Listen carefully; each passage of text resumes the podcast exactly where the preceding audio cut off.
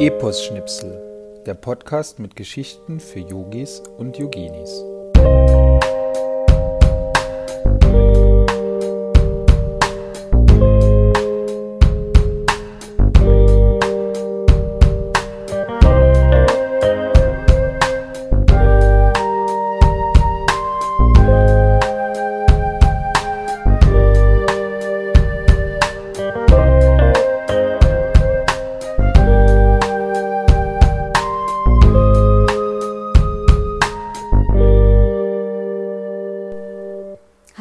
Herzlich willkommen zur fünften Episode von Epos Schnipsel, dem Podcast mit Geschichten für Yogis und Yoginis.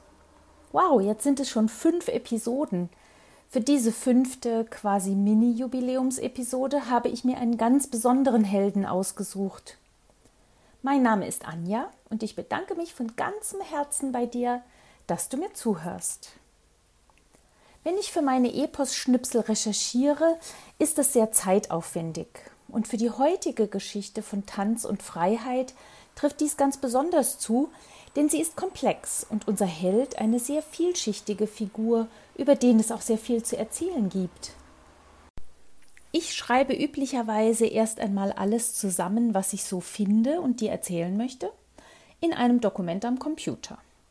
So auch für diese Episode, bis der Computerteufel vehement zuschlug und alle meine Notizen verschwunden waren.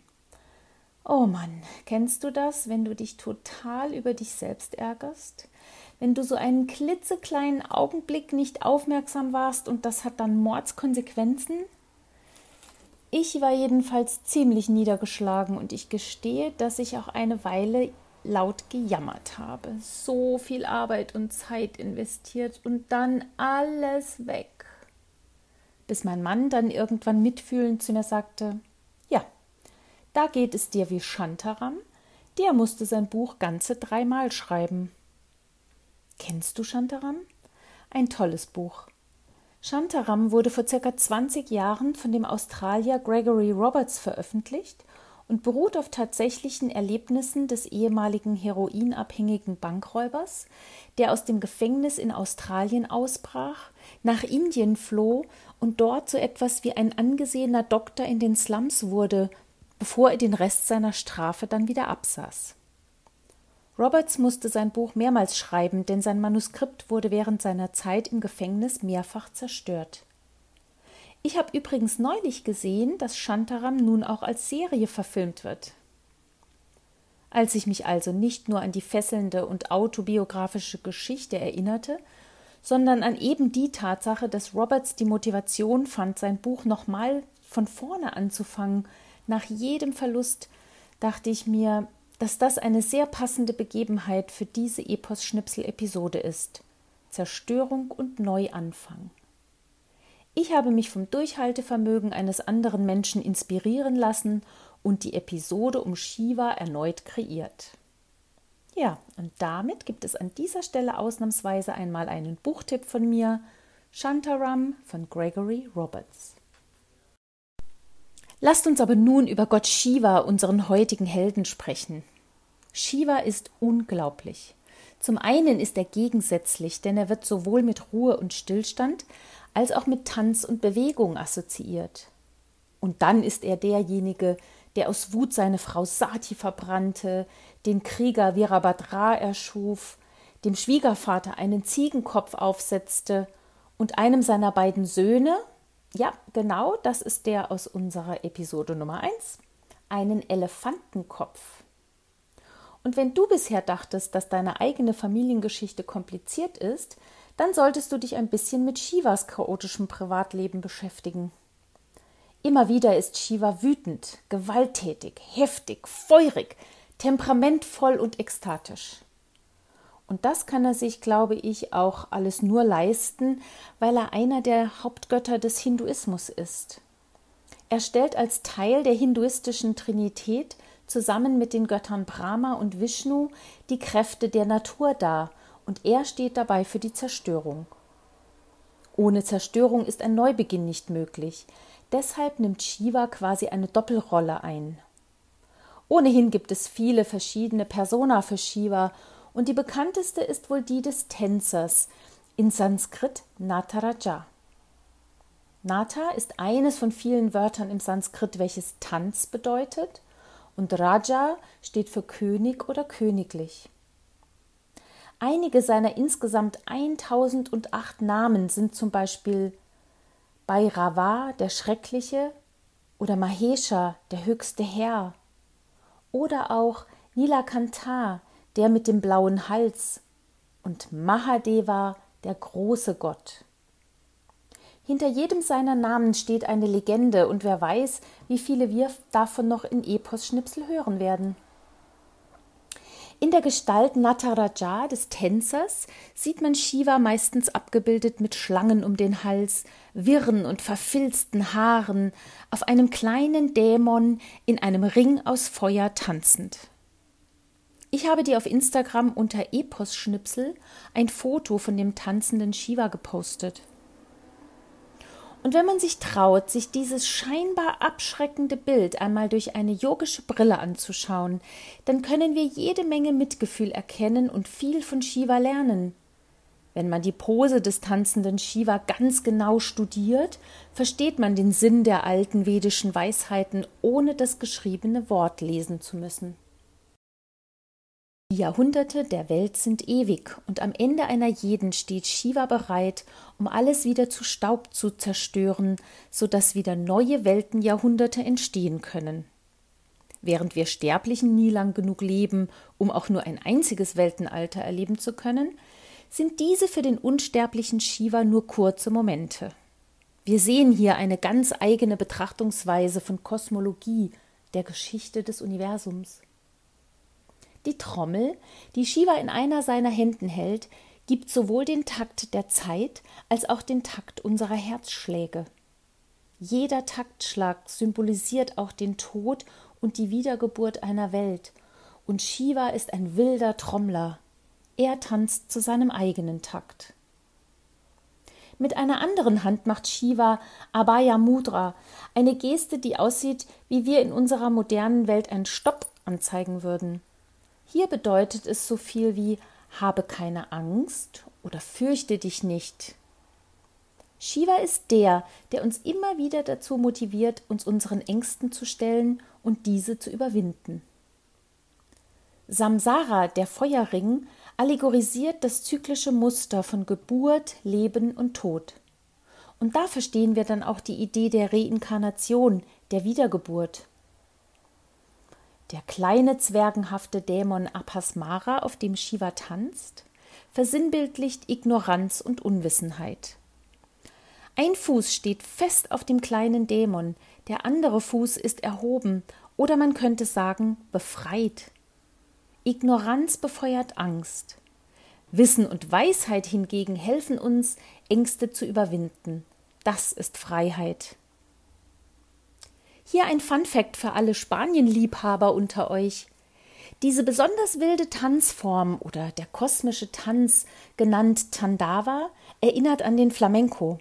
Die Legende besagt, dass die Tanzform aus dem Süden Indiens nach Spanien kam, mit Karawanen fahrender Völker.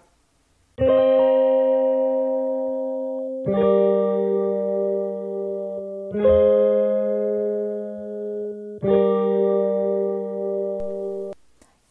Nähe der Stadt Chittambaram lebte eine Gruppe von sehr strengen Fanatikern, genannt Rishis. Ihre Lebensweise und Glauben erlaubten keinerlei Platz für Mitgefühl oder Liebe oder Leichtigkeit und Freundlichkeit. Sie übten alte, heilige und sehr mächtige Rituale aus, ohne deren Kraft oder Bedeutung eigentlich genau zu kennen. Die Rishis wollten bloß diese Macht missbrauchen, um die Welt zu beherrschen. Shiva, der Hüter des Yoga, wollte diesem Treiben nicht länger zuschauen und die Gruppe von ihren Irrlehren abbringen. Daher näherte er sich eines Tages in Form eines Yogi auf der Reise. Shiva, der ja sonst eher zerzaust und furchteinflößend daherkommt, sah in seinem Trugbild unglaublich toll aus gut gebaut, mit ausdrucksstarken Augen, vollem Haar und mit einem freundlichen Gesicht voller Liebe. Er war so unwiderstehlich, dass die Frauen der Gruppe sich sofort stark in seinen Bann gezogen fühlten.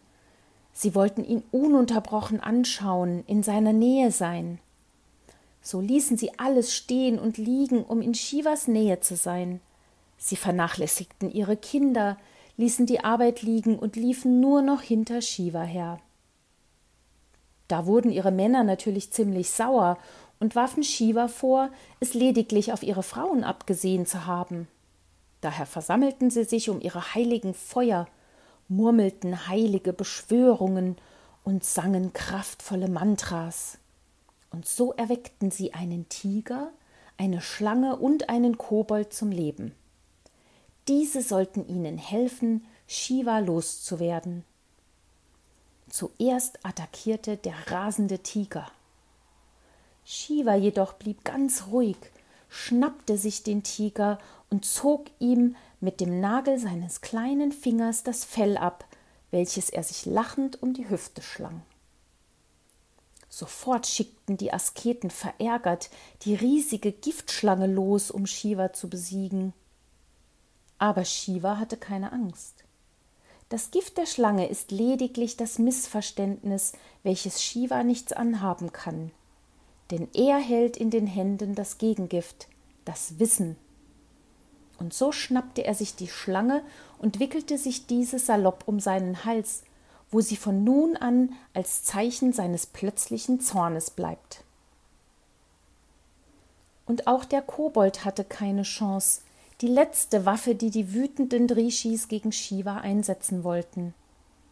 Aber Shiva warf den Zwergendämon Apasmara zu Boden und tanzte auf ihm herum, so dass Apasmara seine Waffen Unwissenheit, Ignoranz und Dummheit nicht einsetzen konnte.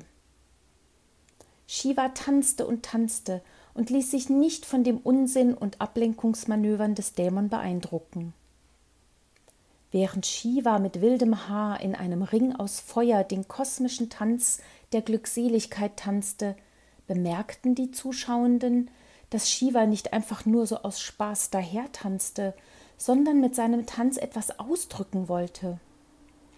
Der ekstatische Tanz war wie eine Sprache, eine Art der Kommunikation. Tanzend teilte Shiva den Zuschauenden das Wissen und die Weisheit aus den alten vedischen Schriften mit. In diesen weisen Schriften steht nicht einfach nur, dass man Angst oder Hunger demütig ertragen sollte. In diesen Schriften steht, wie man mit Angst umgeht und diese durch den yogischen Weg überkommt.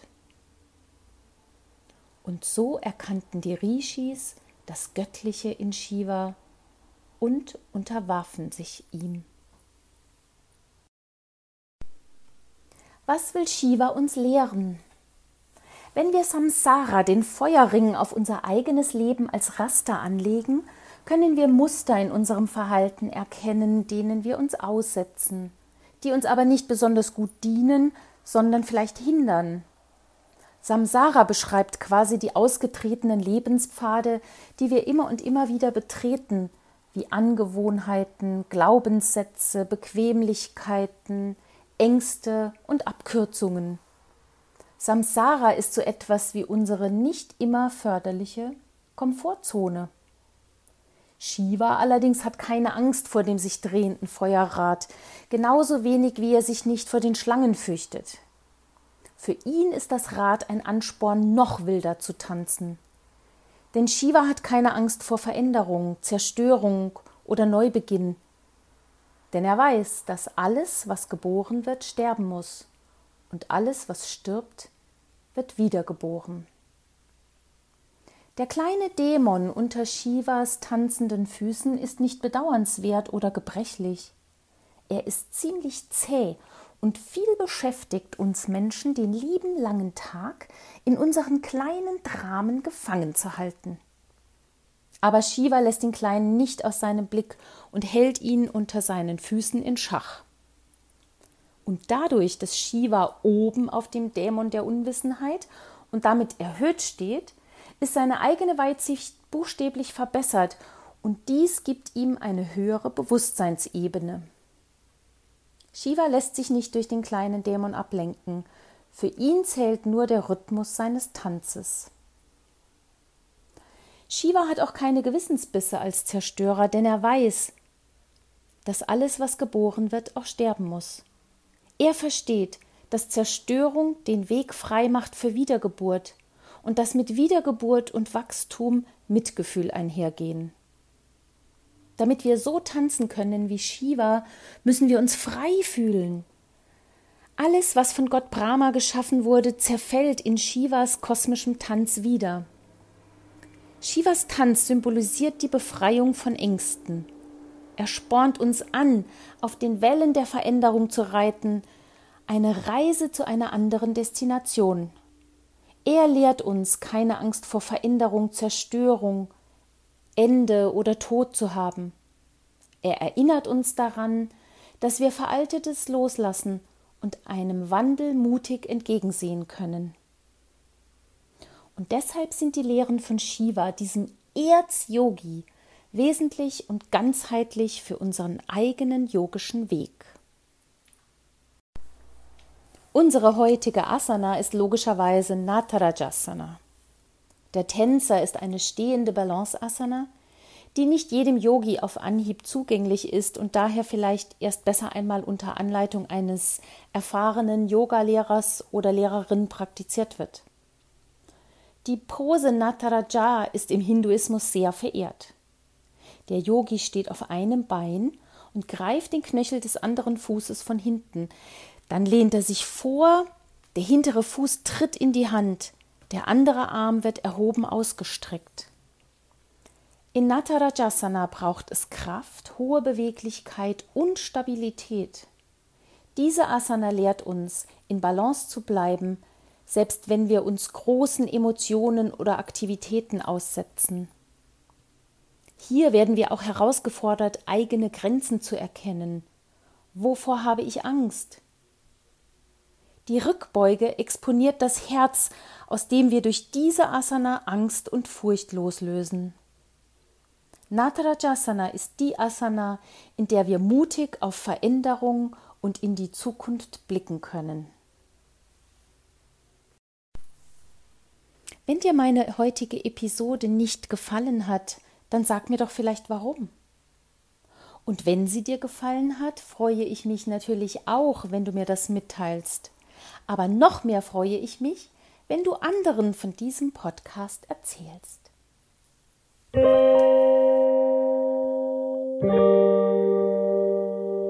Musik